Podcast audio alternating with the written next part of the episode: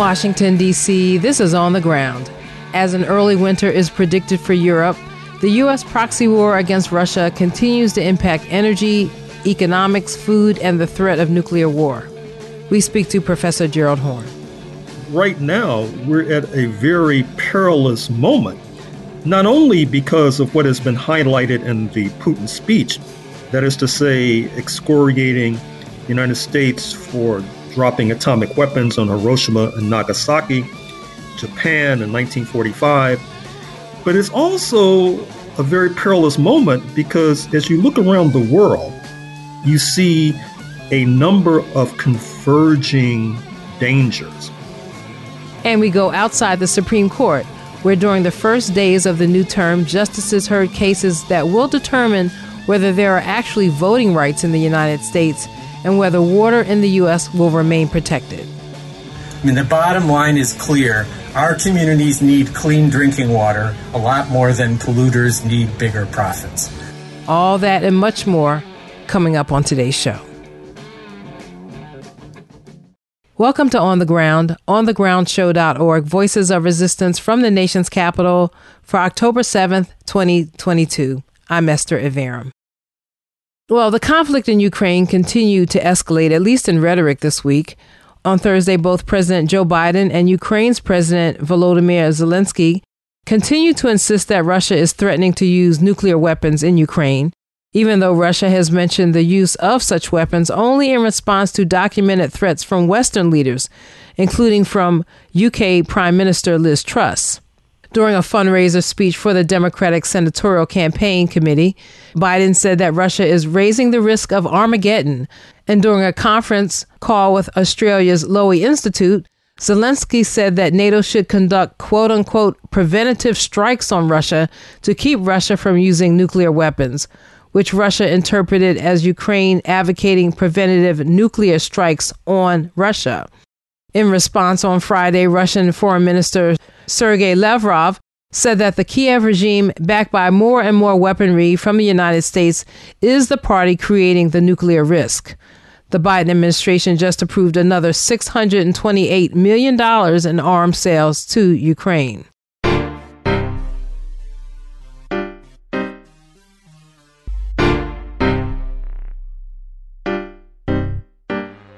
Also on Thursday, Russian President Vladimir Putin signed a law making the four regions which approved referenda on joining Russia officially a part of the Russian Federation. The signing came after both chambers of Russia's parliament ratified the treaties with the Donetsk and Luhansk republics and the Kherson and Zaporozhye regions. Meanwhile, Nord Stream AG, the company that owns and operates the Nord Stream 1 and 2 pipelines, which were bombed on September 26th, released a statement on Tuesday that said the company is being barred by Sweden, Denmark, and Norway from inspecting the site in the Baltic Sea and from carrying out its own investigation of the sabotage. The statement added that Denmark said it would take more than 20 working days to grant access to the company, which is 51% owned by Russia's Gazprom. In an interview with Bloomberg about the sabotage, economist Jeffrey Sachs said that he would bet that the U.S. is behind the terrorist attack, though Western news organizations were quick to blame Russia for bombing its own pipeline.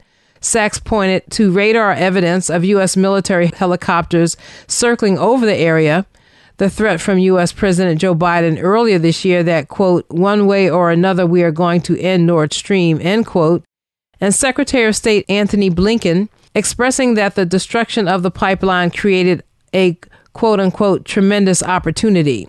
Sachs said of Blinken's remark, quote, That's a strange way to talk if you're worried about piracy on international infrastructure of vital significance, end quote.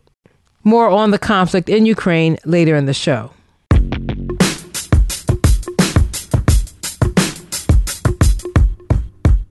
Closer to home, some Floridians left devastated by Hurricane Ian are posting online a raised Ukrainian flag and a plea for federal aid that they say is going across the ocean and not to them. As of late Thursday, the death toll from the storm had risen to 120, making it the second deadliest storm of the century behind Hurricane Katrina. Breakthrough News interviewed residents in Lee County, hardest hit by the storm, and reported that the county waited an extra day to issue an evacuation warning that could have saved lives. Here in D.C., on the ground was at the Supreme Court for the start of the new term, when the court will hear two important cases that will have a major impact on voting rights and fair elections. On Tuesday, October 4th, the court heard the case of Milligan versus Merrill. The plaintiffs argue that Alabama racially gerrymandered voting district maps so that even though black people make up 27% of the state's population, only one, rather than two, of the seven states' districts is majority black. A panel of three federal judges agreed with the plaintiffs and ordered new maps to be drawn. But instead of changing the maps, Alabama appealed to this far right Supreme Court, which has shown a hostility to the Voting Rights Act. Outside the court, I asked lead plaintiff Evan Milligan why he pursued the case. He is executive director of Alabama Forward, a civic engagement project, and a former project manager for the Equal Justice Initiative. For people of your generation, I mean, I talk to a lot of people who don't believe in voting. They, they tell me, oh, voting doesn't matter. And so, talk to that audience about why you brought the lawsuit and why you think it's important to stick with this case. So, if you're in that crowd of people that feel like voting is not important to you, one thing I would say is for many of you, voting is a choice and the, the choice not to vote is a choice. People fought for a long time and gave up their lives, even, and certainly sometimes large levels of comfort. They gave up a lot to make sure that we have those choices. Right. And there's a reason that those choices, that there are, you know, hundreds of millions of dollars being spent today to take those choices away from us. Mm-hmm. So if you follow, if you're if you're a person that follows the money, then you want to say, well, you know, I'm choosing not to do this. Why do they care so much? Mm-hmm. I don't even vote. It's a good reason to pay attention to it. If they're trying to make it harder for people in your community and family to vote, mm-hmm. that's not an accident. Right. And so what people like the ones involved in this case and others are doing is really making sure that these things are called out, that they're put on notice, that we're giving information to our community members, and we need more of you to stand up and join us. We have the ability with our phones today, with the technology we have, to, to understand things that even 15 years ago were, were very tricky for us to understand. Now there's YouTube videos that explain it. There's so much information we have. So we need more people actually going out to register to vote, coming and, and learning about cases like this that impact the Voting Rights Act. Because this is a legacy that we've inherited. And every time black communities are expanding in terms of our rights, you see you see just the country as a whole, politics and the whole as a whole expanding in this country. It goes in a more democratic direction. Participating in the hearing of this case was the newest member of the Supreme Court, Justice Ketanji Brown Jackson, who reminded her fellow justices of the intent of both the Voting Rights Act and of the 14th and 15th Amendments, enacted to specifically address race discrimination and to raise formerly enslaved people to the level of full citizenship with equal rights.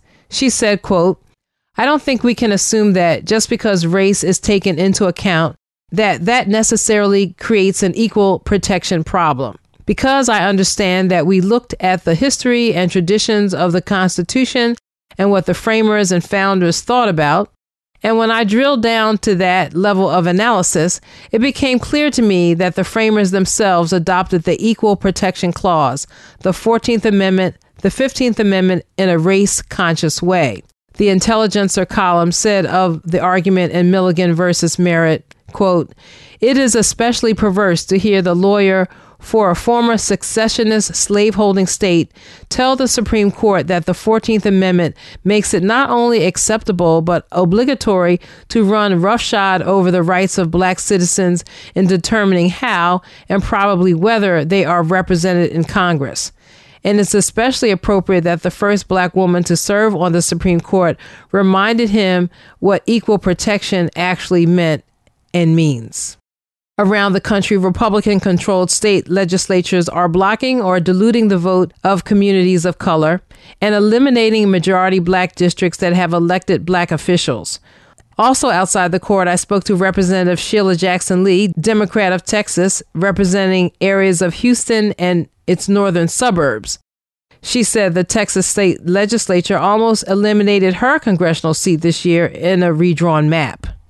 One of the good things I think that was put on the table what was Congress' intent? I'm so happy to hear that sitting there as a member of Congress. What was our intent? Our intent was to make sure that there wasn't discrimination in voting and that everyone had a one person, one vote. And so I just think uh, Chief Justice Roberts' court, with him as the Chief Justice, is it is absolutely imperative that he acts with leadership on the law, and that is not to deny Americans their right, their precious right to vote. What were we intending? Right. We were intending uh, in the Voting Rights Act of 1965 to one, pre-clear bad laws that were going to take votes away from you. I'm in Texas. I'm suffering purging. I'm suffering the closing down of um, early vote sites. I'm closing. They're closing down sites where you drop mail ballots. Right. Drop um, and I can't get a glass of water in the hot sun. So, and the only thing we have left is Section Two. Okay. And I, as I said, I, I'll say it again. Justice requires the right to vote. It's a precious right. Uh, and the last thing I want to see is a lynching of the voting rights of Americans. We'll hear voices rallying outside the Supreme Court for the Clean Water Act after headlines.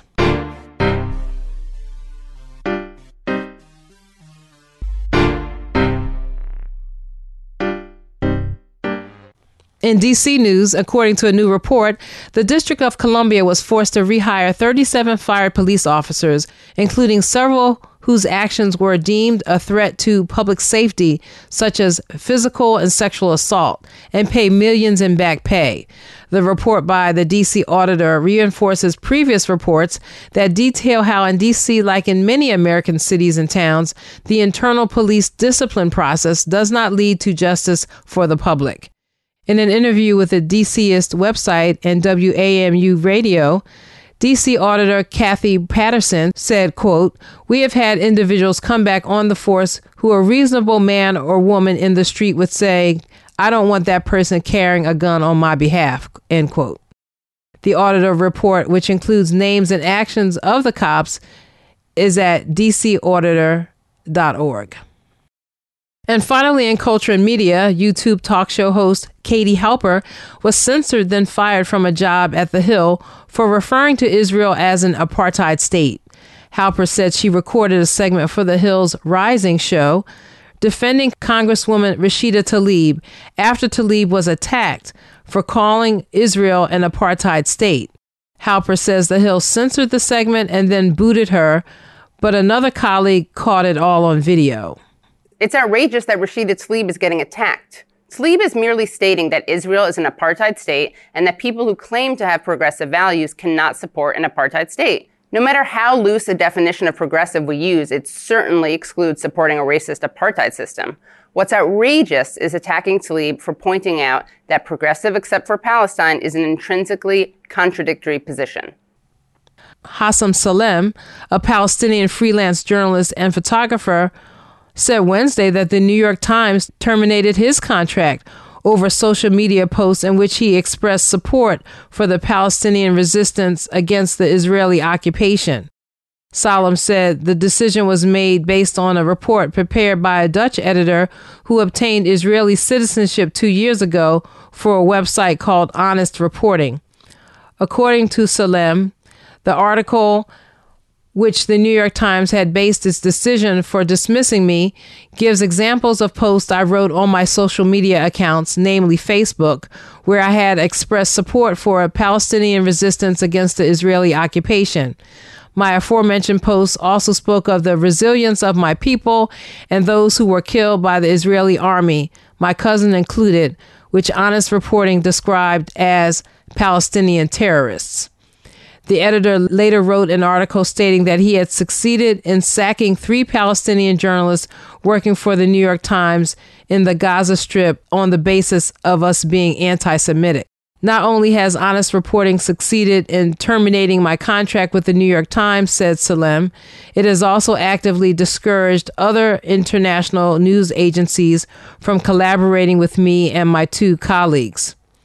What is taking place, he added, is a systematic effort to distort the image of Palestinian journalists as being incapable of trustworthiness and integrity simply because we cover the human rights violations that the Palestinian people undergo on a daily basis at the hands of the Israeli army. And that is what Salem wrote on Twitter. Philip Weiss wrote about the case in Mondoweiss, saying that Salem's case, quote, stands in stark contrast to the three Jewish reporters, Ethan Bronner, Isabel Kershner, and David Brooks, who carried on writing about the issue for the New York Times even when their children were enlisted in the Israeli Defense Forces. He continued, the Times executive editor in 2010 overruled the public editor's recommendation that Bronner be removed from the post of Jerusalem bureau chief saying that those who questioned his bias should not be allowed to deny the rest of our audience the highest quality of reporting. And he says this is an important case because it shows the impossibility of even representing the Palestinian voice in the Western media. There is widespread support for armed resistance to Israeli occupation among Palestinians sorting out journalists who have not expressed such views at some time is something like looking for Palestinian reporters who support Zionism. End quote.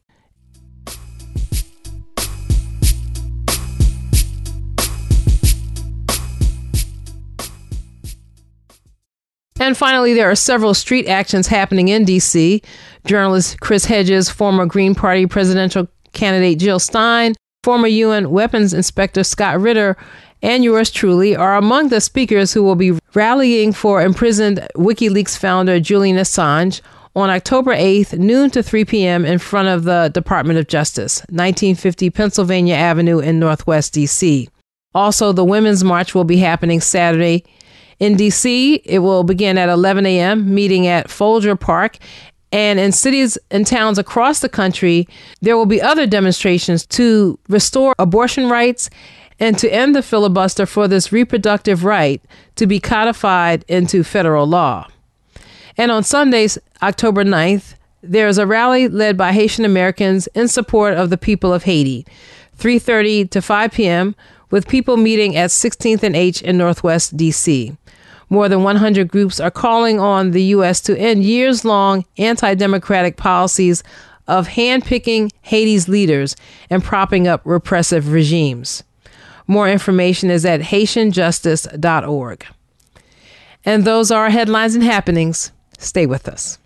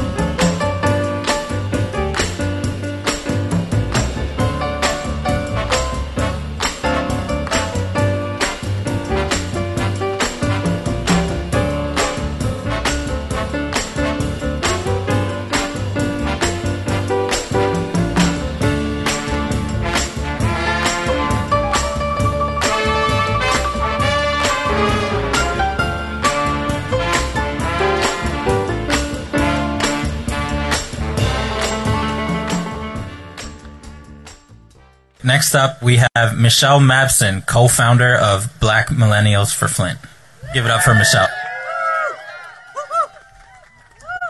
Good morning. I want to just say you all are wonderful for being out here. Give yourselves a round of applause because it's quite a morning. Again, my name is Michelle Mabson. I am the co-founder and chief advocacy officer of Black Millennials for Flint. I'm also a public health scientist by training. And I'm here today because Blau Black Millennials for Flint, we represent and work with communities that are looking to protect as many of our communities as possible from lead exposure, to make sure that our children do not suffer from lead poisoning. And we work in communities as a grassroots and civil rights organization here in Washington, D.C., as well as in Flint, Michigan, in Memphis, Tennessee, and Baltimore, Maryland. In Flint, Michigan, I work with faith leaders, mothers and birth workers, young people, organizers, policymakers. And the stunning reality is that as we are here, eight years later, post the water crisis, there are still many who have to have the burden of buying bottled water in order to feel safe because they can still not consistently receive completely lead free water in the city.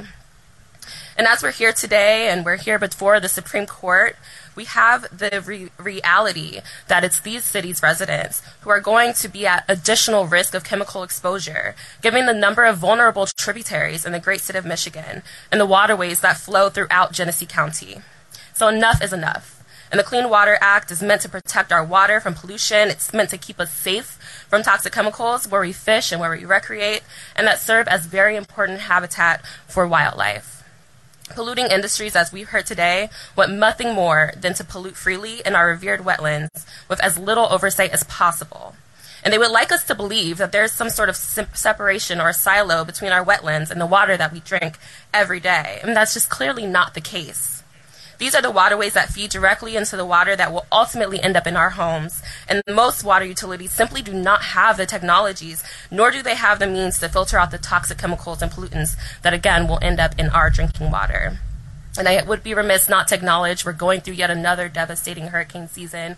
Many have lost their lives. We have to recognize that the need to protect our wetlands that have often served as a way to protect our communities is vital more than ever. We cannot be subjected to further degradation and development in our wetlands. The brevity of today and the decisions that will be made, again, is not a silo. And we know that our fragile ecosystems are experiencing immense and irreversible damage from climate change, development, and urbanization. And while there are organizations working to reverse and mitigate these impacts, we've reached the tipping points that we'll never return from. And I know that many of us today and my counterparts were speaking feverishly, we're speaking with urgency. And that's because, again, we are experiencing these concurrent threats already.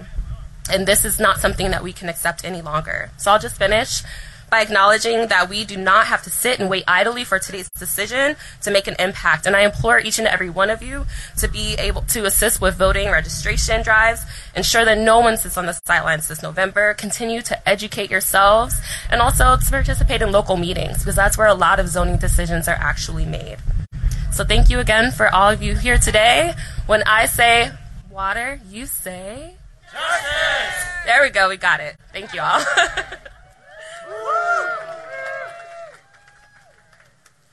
Thanks, Michelle. Next up, we have Leslie Fields, the National Director for Policy, Advocacy, and Legal for the Sierra Club. Give it up for Leslie. Good morning, everyone. Thank you for hanging in there. Thank you for all your hard work in all these coalitions and in the communities. And best of luck to our attorneys who are going to be uh, speaking behind us, to the justices. I'm Leslie Fields, the National Director for Policy, Advocacy, and Legal for the Sierra Club, the largest grassroots environmental organization in the nation. And I'm proud to join with you to support the Clean Water Act and the strong protections to our water. And I have to say, I'm really honored to be here. And I'm also, I have to mention, as a black woman attorney, that Justice Ketanji Brown Jackson is sitting for the first time. And I cannot tell you how important and significant that is. And we know that she understands the rule of law, and it means a great deal to me. I couldn't have imagined that all those years ago when I was in law school. So I, uh, access to clean, safe, reliable water is a fundamental human right, which is everyone has been saying to every person in this country, no matter the color of their skin, their income, where they live. And in fact, all life on Earth depends on water and our beautiful, beautiful planet.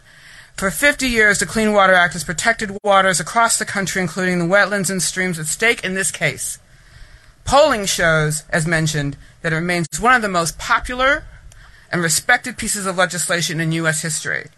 But industry and polluters who are in this case are now asking the Supreme Court to remove millions of miles of streams and wetlands from the protections of the Clean Water Act. Not because it's what the American people want, but because what they because they want to treat our waters as cheap disposable areas to cut their own costs. If polluters win, the drinking water supply for one in three Americans will be at risk. I am here today representing the Sierra Club's millions of members to join with you to make sure that doesn't happen. Since water is one of our most critical resources, and the Supreme Court and the administration, along with all of us, have a duty, we all have a duty, to do what we can to protect our waters. The health of our communities and our climate depend on the Supreme Court to continue to keep to maintain this well-established statute, to maintain the precedent to their full effect, and to allow the government to meet its obligations to faithfully use them to protect the health of the American people. I was a child growing up in and around Cleveland, Ohio. I remember how it was. It wasn't just the river catching on fire. It was open paint, paint plants dumping straight into the Cuyahoga River. The quality of life has become so much better because we do not have that sort of pollution. It's a very desirable place to live now. It worked. The Clean Water Act worked. The state laws worked. The political tide changed, and it worked. And so I'm asked, so I'm really excited that we are here today, and I'm really hoping that the Supreme Court, you know, rules in favor of all the Americans who and everyone around the world who depend on clean water to see us as the vanguard of making sure that our environment is protected. And like everyone else, since I'm the closer, Let's, when I say water, what do you say? Justice. All right, thank you. Those were the voices of activists rallying outside the Supreme Court on Monday, October 3rd, to support upholding the Clean Water Act as the court considers the case Sackett versus EPA. This is on the ground. Stay with us.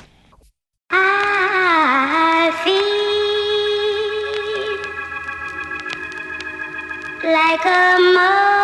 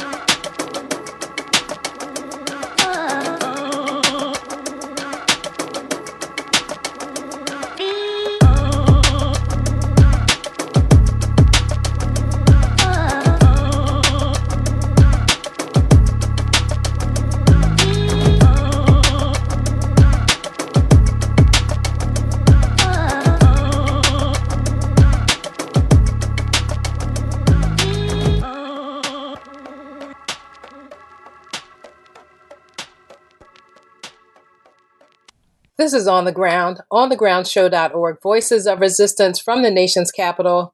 I'm Esther Iverem. Well, Secretary of State Blinken and other U.S. officials are going around the globe trying to round up support for a vote at the United Nations to denounce Russia for annexing areas of Ukraine, including Luhansk, Donetsk, and Zaporizhia, that voted recently to join Russia to talk about this latest development in the proxy war against Russia is our geopolitical analyst, Professor Gerald Horne, professor of history and African American studies at the University of Houston. His most recent book is The Counter-Revolution of 1836 Texas Slavery and Jim Crow and the Roots of American Fascism. And I want to talk to him today to connect that history in the book to what's happening today. Welcome back to the show, Gerald. Thank you. Well, I'm making that introduction because when President Putin, in his September 30th speech, you know, blasted the West for its history of colonialism, genocide, atrocities, and even said that beginning after the breakup of the Soviet Union, that the U.S. exploited and colonized Russia or attempted to. And at that time, there was this capitalist frenzy for the resources of Russia.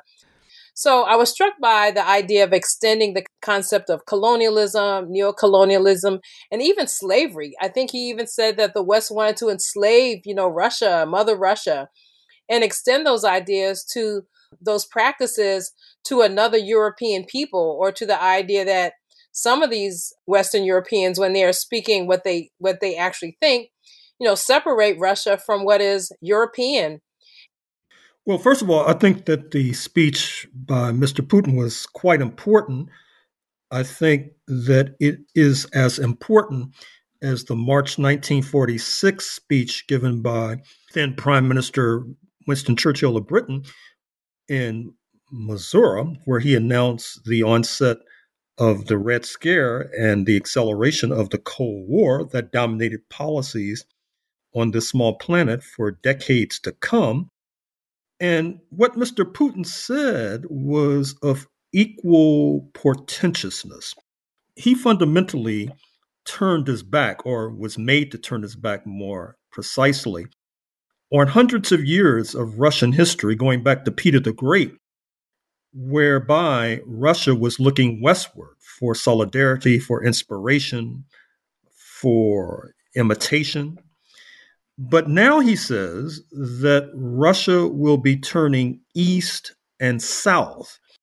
And with regard to south, therein lies the point made concerning seeking to identify Russian history with the history of the global south. And I think that that will strike a chord as represented by the fact that Mr. Blinken is having difficulty in rounding up a posse to go after Moscow. Right now, we're at a very perilous moment, not only because of what has been highlighted in the Putin speech, that is to say, excoriating the United States for dropping atomic weapons on Hiroshima and Nagasaki, Japan in 1945, and then suggesting that this was, quote, a precedent, unquote. that is to say, that it's not only the United States that can get away with mass murder, but it's also a very perilous moment because as you look around the world, you see a number of converging dangers. Uh, for example, you see the hostility growing not only towards Russia, but now towards the Organization of Petroleum Exporting Countries, since they've announced this week that they're going to cut production right before US election, which probably will lead to an increase of the price of a gallon of gasoline at the pump. Already in Los Angeles, the price is heading towards $7, if not higher. And that was not good news for the Biden regime, which, by the way, some months ago began releasing petroleum from the so called strategic reserve and basically, that's about tapped out now. And then the meteorologists tell us that winter will be starting early in Europe, as early as a few weeks from now. And that is not good news in light of the crunch in terms of natural gas and in light of all the stories we hear about people in Germany and Austria who are wandering into forests, uh, gathering wood for wood burning stoves, uh, which is a throwback and is also uh, quite dangerous. And then there's what's happening in the markets. It's not only the implosion in London and the decline of the pound, but also there are eerie signs that carry the earmarks of what happened to the capitalist world in 2007, 2008. With the Lehman Brothers collapse, uh, right now there's a real fear that Credit Suisse, which is a major bank and investment arm um, based, as the name suggests, in Switzerland, uh, might be going down for the count, which could drag down other banking interests with it. The same holds true for Deutsche Bank. And just uh, as a footnote with regard to Credit Suisse, it had been headed until recently by a man of African descent, believe it or not, albeit of a prominent Senegalese and Cote d'Ivoire family, happening to be married until recently to a Black American woman who used to work for Biden, speaking of Annette Anthony. And my contention is, is that he was railroaded out of that enterprise and it's been sinking ever since. So there's a sort of poetic justice uh, to the fact that this bank is uh, sinking, but the collateral damage uh, might hurt us all. So this is the state of play, and it seems to be leading to a certain kind of fury in the North Atlantic world. You see this with regard to threatening to sanction Algeria because Algeria is buying arms from Russia. It reminds me of what the United States attempted with regard to Turkey some months ago because Turkey was doing the same thing. But Algeria is being lobbied to fill the natural gas gap that was created when there was a rupture in relations with Russia. And so it doesn't make sense to me to sanction Algeria at a moment when you're pressuring Algeria and lobbying Algeria to ship more natural gas to Western Europe. And then, perhaps more most ominous and dangerous of all is all this loose talk about World War III. All this loose talk about uh, how supposedly Russia is going to use tactical nuclear weapons, which I basically see as an excuse for the United States to rationalize either A, a preemptive strike against Moscow, or B, uh, seeking to escalate tensions further. And matters have not been helped in that regard by the setbacks on the battlefield of Ukraine. Now, there are many ways to look at these setbacks. Uh, one is the way you see it in the Washington Post and New York Times, that is to say, uh, Russia is collapsing, it's a giant with feet of clay, it's a paper tiger. Another way to look at it is that it has been slow to mobilize and had been fighting without all of its forces on the ground. That's the nature of a so called special military operation. But with the coming into Russia's fold of these aforementioned regions that had previously been Ukrainian territory, uh, you'll probably see a ditching of that concept of special military operation and moving either towards a counterterrorism operation, which would be an escalation, or perhaps even something uh, higher on the scale of conflict than that. In any case, uh, that holds perils for Uncle Sam, which is now being charged by Moscow of being a kind of combatant uh, in this battle. After all, you can't look up without the Congress uh, voting another package for Ukraine. I noticed that after Hurricane Ian, that you had communities in Florida that raised a blue and yellow Ukrainian flag because they thought it might be the best way to get Congress to ship them aid. Whatever wow. the case, uh, that is very ominous as well. The fact that Moscow is beginning to charge Washington with being combatant. Being a combatant means that Washington, and I'm looking at you, Washington, D.C., could be in the crosshairs. Wow. You know, you mentioned danger, and you talked about the dangerous moment that we're in. And I mean, I actually had that to talk about first because the, uh, I, I heard Liz Truss, then a candidate for her job, but now she's the UK Prime Minister, uh, some weeks ago said say that it would be her job, it would be her duty to use nuclear weapons against Russia. And there were other Western leaders that really were thumping their chest and in this kind of irrational way that you were describing this fury, talking about using nuclear weapons in this conflict, even though they're supposedly not really involved or combatants. But when President Putin, in his speeches, as far as I could hear, he did not threaten to use nuclear weapons. He was responding to threats already made by Western leaders like Liz Truss. But all the corporate media here and in Europe keeps repeating this trope that Putin is threatening to use nuclear weapons. No, what he said is that I would remind uh, leaders in the West that we also have weapons, and we even have some weapons that are more powerful than yours. And so, if because they can use the corporate media to twist his words and then twist them some more and then some more, it seems to me it leads us to this real dangerous precipice. Not only in terms of the economic issues you mentioned and the just the, the coming winter, you know, I guess all like Game of Thrones fans know that, you know, when they say winter is coming, it's like something serious. But but also just in terms of this loose talk about nuclear war.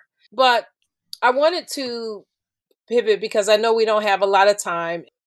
Now, Gerald, I wanted to I know you kind of chuckled a little bit when I said that I want to make the connection because there's first the connection I was talking about in terms of what colonialism is, you know, what neocolonialism is, what even slavery is, and the fact that you know Putin is evoking this history in his speech.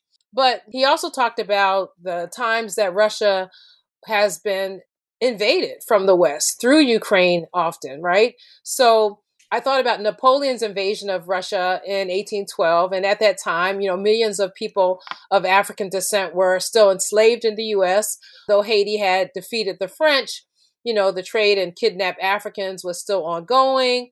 Europe was spreading this scourge of colonialism around the world, including the beginning of what China refers to as the century of humiliation.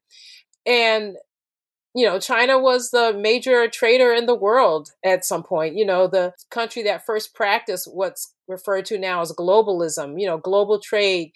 But all of that was brought to a halt through this uh, destruction of China, the impoverishment of China, the attacking of China uh, through that century of colonialism and basically taking apart China.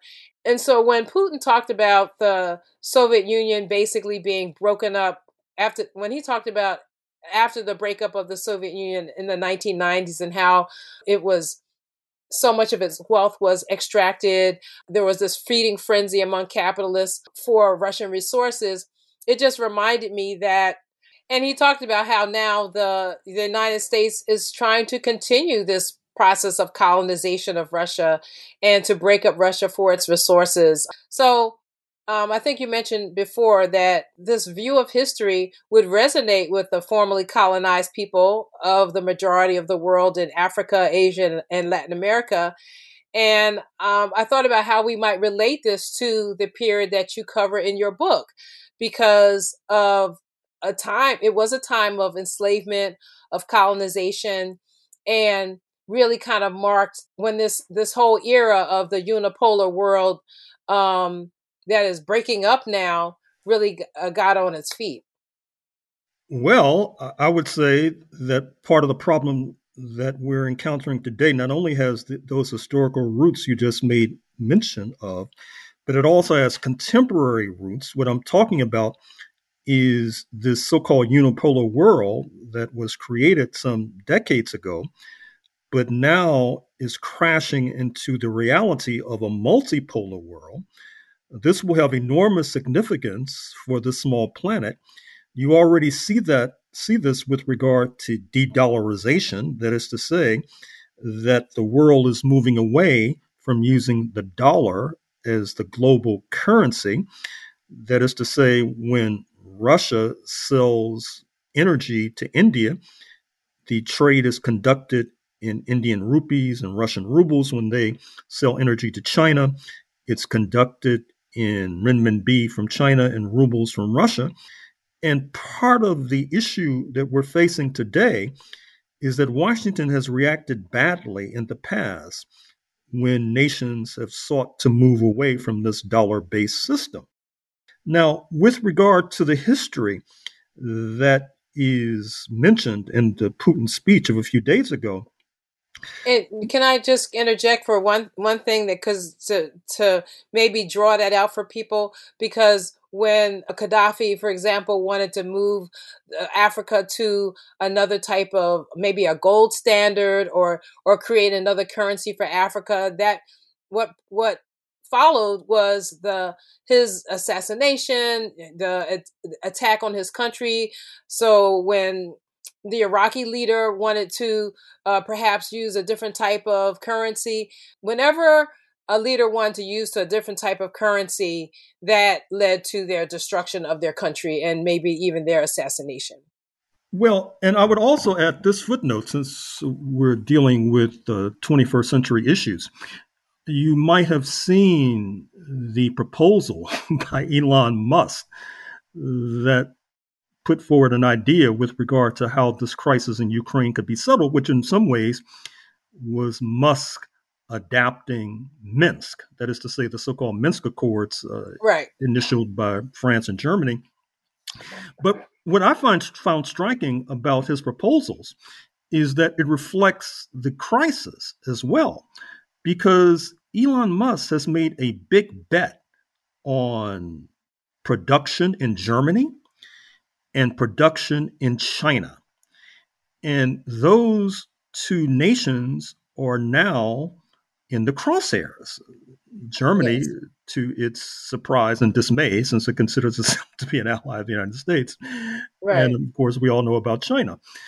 Now, back to the Putin history that he helped to illuminate, what I found remarkable is that in that speech, he could have mentioned the Crimea War of the 1850s, where you saw Britain and France uh, gang up on Russia, not only ganged up on Russia, but also allied with their supposed religious antagonists, speaking of Ottoman Turkey, a predominantly Muslim nation.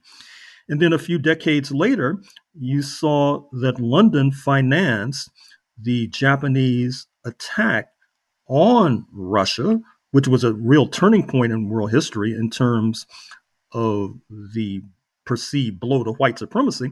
And so you see that the capitalist countries were willing to toss overboard what had been thought to be bedrock principles, be it Christian solidarity or be it racial solidarity.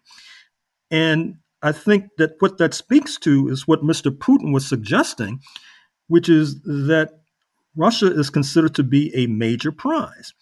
Uh, speaking of which, I don't think that it's out of line to encourage our pro war friends, if I can use that uh, anomalous phrase, to consider what the world would look like, assuming that the North Atlantic countries uh, carry out their demonic wishes.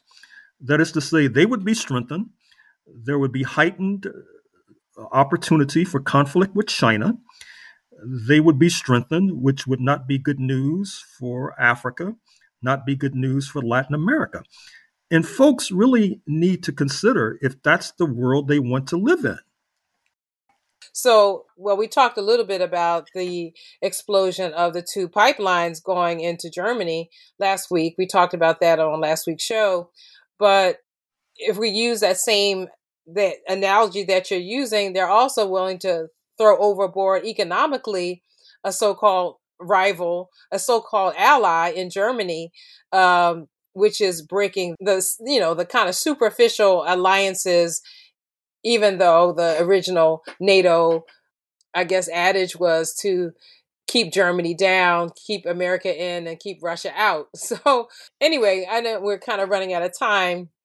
Uh, so I wanted to I wanted to end with the whole idea about the annexation because, you know, maybe I'll end where I started because Antony Blinken, as we mentioned, is running around the globe right now trying to drum up support for this to den- for for countries to denounce this annexation. But we know that after NATO attacks, yeah, attacked Yugoslavia, the United States rallied behind the idea of Kosovo being a independent entity and honored a referendum taken by by those people, right?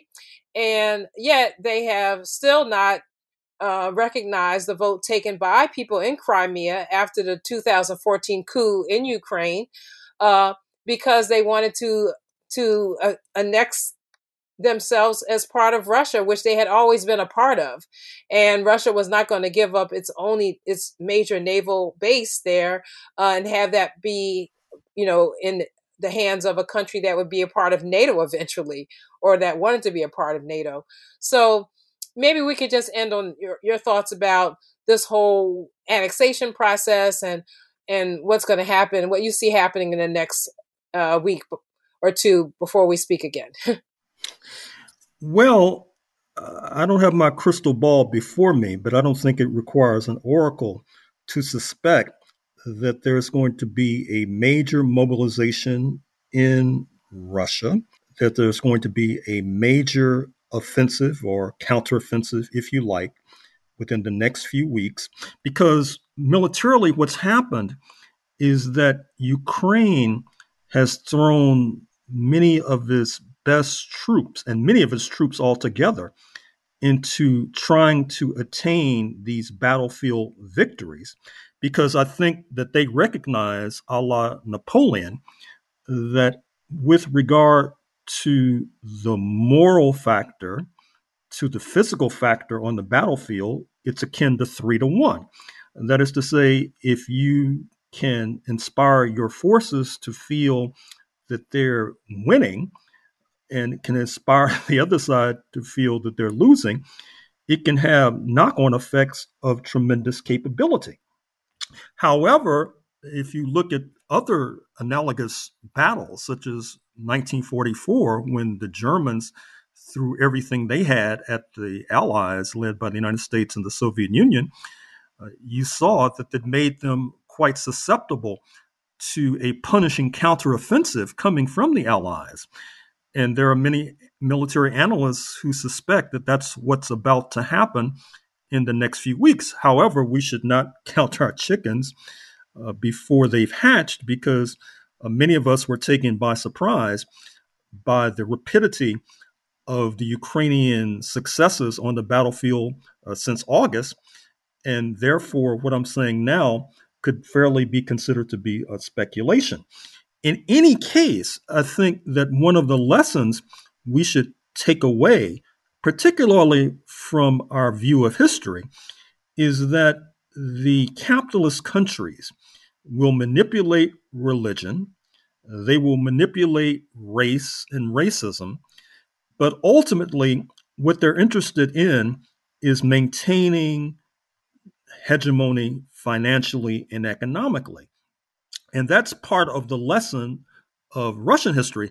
And by the way, since we were talking about Putin's speech, I was also struck by the point that he made that the crisis in the 1980s in the capitalist world, led by the United States, to an extent was alleviated by the plunder of Eastern Europe, particularly Russia, that unfolded in the decade following that crisis of the 1980s. Mm-hmm. And given our past reference during this conversation to the impending possible crisis signaled by the implosion in London, the apparent decline of Credit Suisse and Deutsche Bank, it appears that the capitalist countries of the North Atlantic would like to see history repeat itself. That is to say, to rescue themselves from the crisis by further plundering of Russia. Right. To me, the, the issues are the same because we're talking about a time, in terms of Gerald's book, The Counter Revolution of 1836, Texas Slavery, Jim Crow, and the Roots of American Fascism, at a time that this whole system, whether it's global capitalism, imperialism really got on its legs through the enslavement of African people by the forced enslaved labor, creating all types of wealth for not only the US, but Europe. And eh, since then, there have been, you know, a series of crises, or the depressions, recessions, whatever.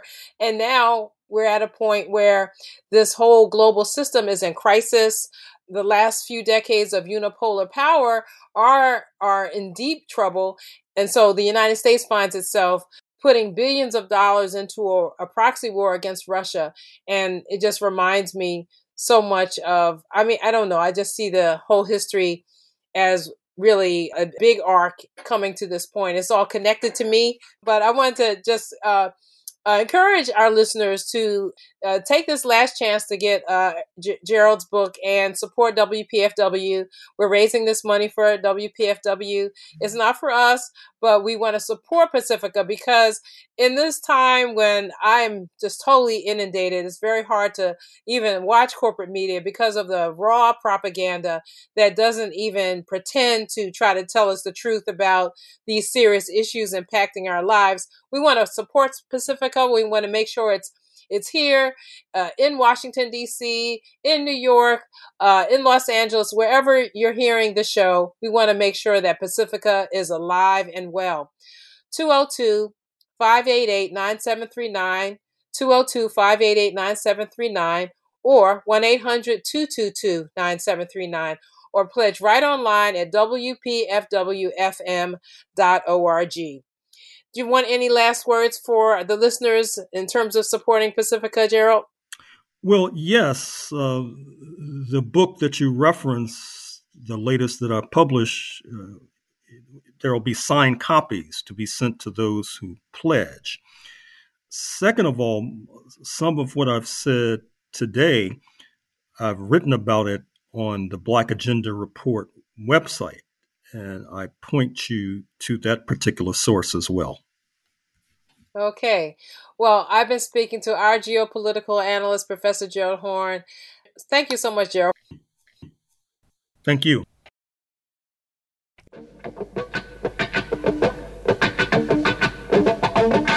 And that's it for today's show. This is On the Ground Voices of Resistance from the nation's capital. We're on two dozen stations on the Pacifica Radio Network and on all your podcast platforms at On the Ground with Esther Iverem. Our website and archive of all our shows is onthegroundshow.org. In addition, you can follow us on Twitter, Facebook, and I also link to every show on my Instagram page at Esther underscore Iverem. Special thank you to all of our supporters on patreon.com at On the Ground Show. The music we played this hour included Free Palestine by Abe Batchen, Wade in the Water by the late great Ramsey Lewis, and our theme music is Voodoo Child by Jimi Hendrix. I'm Esther Iverem. Until next time, take good care and keep raising your voice. Peace.